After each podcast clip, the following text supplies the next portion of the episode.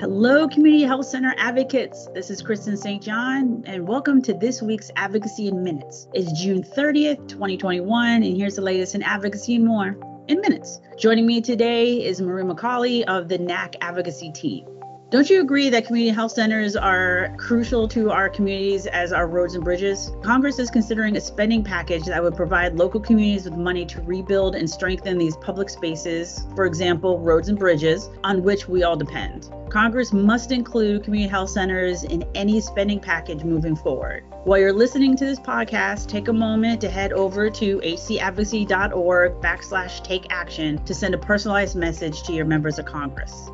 Staying together, we can ensure that community health centers have the resources needed to strengthen our communities. If you have stories showing the way community health centers are offering hope in challenging times, please share them with us. As always, please email us at grassroots at nachc.org for support. Now let's get into it. Marie, what's happening on the Hill? Last week, President Biden and a bipartisan group of 10 senators, 5 Democrats, and 5 Republicans announced an agreement on a $1.2 trillion package focused on traditional infrastructure. Republicans, including Minority Leader Mitch McConnell, are pushing back on the House and Senate Democrats' plan to tie the bipartisan package to the passage of the reconciliation package, both of which could advance. Senate Budget Chairman Bernie Sanders of Vermont is advocating for a package as high as $6 trillion. According to a discussion draft summary circulating, Sanders' package may include a significant infusion to health centers and the National Health Service Corps. However, Senator Joe Manchin of West Virginia has indicated he is willing to support a reconciliation package no higher than $2 trillion. As details of both packages are being written, it is more important than ever that we work to have $10 billion in CHC infrastructure funding included. The House Committee on Oversight and Reform staff is seeking testimonies from CHCs on how the American Rescue Plan funds are strengthening your mission and positively impacting health center patients. We will use this information to showcase the positive work CHCs do and increase the visibility of our mission and policy priorities on the Hill. Please send your stories by Thursday, July 1st to federalaffairs at nachc.org. And thank you to all of the health centers, state associations, and advocates for your outreach on behalf of this year's fiscal year CHC Senate Appropriations Letter, which closed on June 22nd. Because of your efforts, we reached 66 total signatures, reaffirming the solid bipartisan support community health centers continue to receive.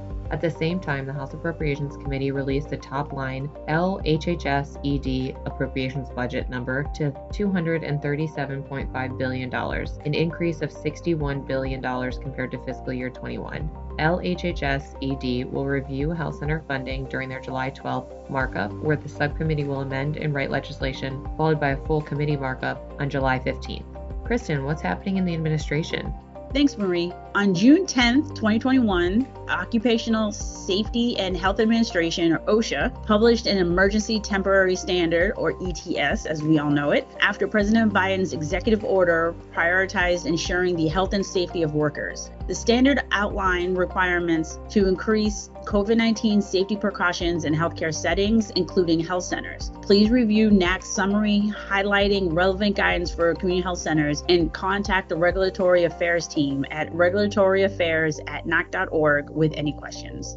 On June 16, 2021, HRSA proposed to rescind the EpiPen insulin final rule, initially released in December 2020. NACHC strongly encourages every health center, PCA, and HCCN to submit comments urging HHS to rescind the final rule. This rule will create a significant administrative burden on health centers, result in a loss of 340B savings, and ultimately reduce health center services. Please use NACHC's template comment letter and submit your comments by July 16, 2021. Please contact the Regulatory Affairs team with any questions.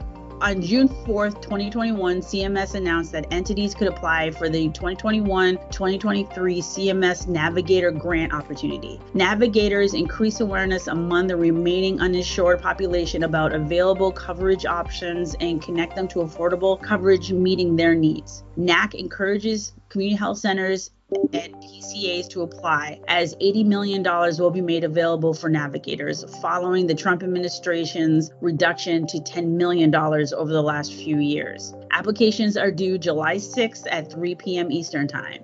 View the notice of funding opportunity via your Washington update and search for the CFDA number 93.332. Please watch the recording of NACHC's listening session with the CCIIO CMS, and the password is also listed in your Washington update all current Native Hawaiian Health Center Improvement Act recipients should submit their applications by this Friday, July 2nd, 2021. The ARPNH provides one time funding to support current NHHCIA recipients to respond to and mitigate the spread of COVID 19 and enhance healthcare services slash infrastructure. Approximately $20 million will be rewarded for six grants and announced on or around August 1st, 2021 please visit HRSA's TA webpage and FAQs for more information. You can find the link in this week's Washington Update. Ooh, Marie, any updates from the field this week?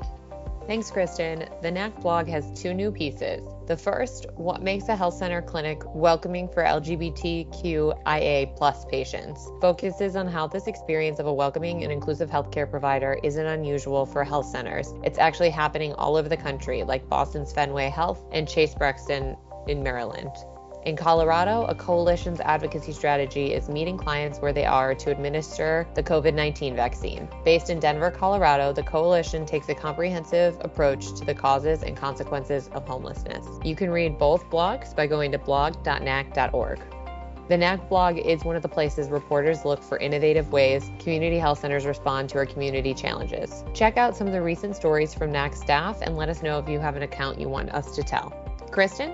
Thanks, Marie. We invite you to submit your National Health Center Week events. The National Health Center Week website, healthcenterweek.org, is officially live. And as you begin planning your events, please submit them on the website. Remember, National Health Center Week is an opportunity for us to celebrate the innovative work community health centers do in the communities nationwide. Use this time to extend an invite to your local, state, or federal elected officials to visit your health center and party.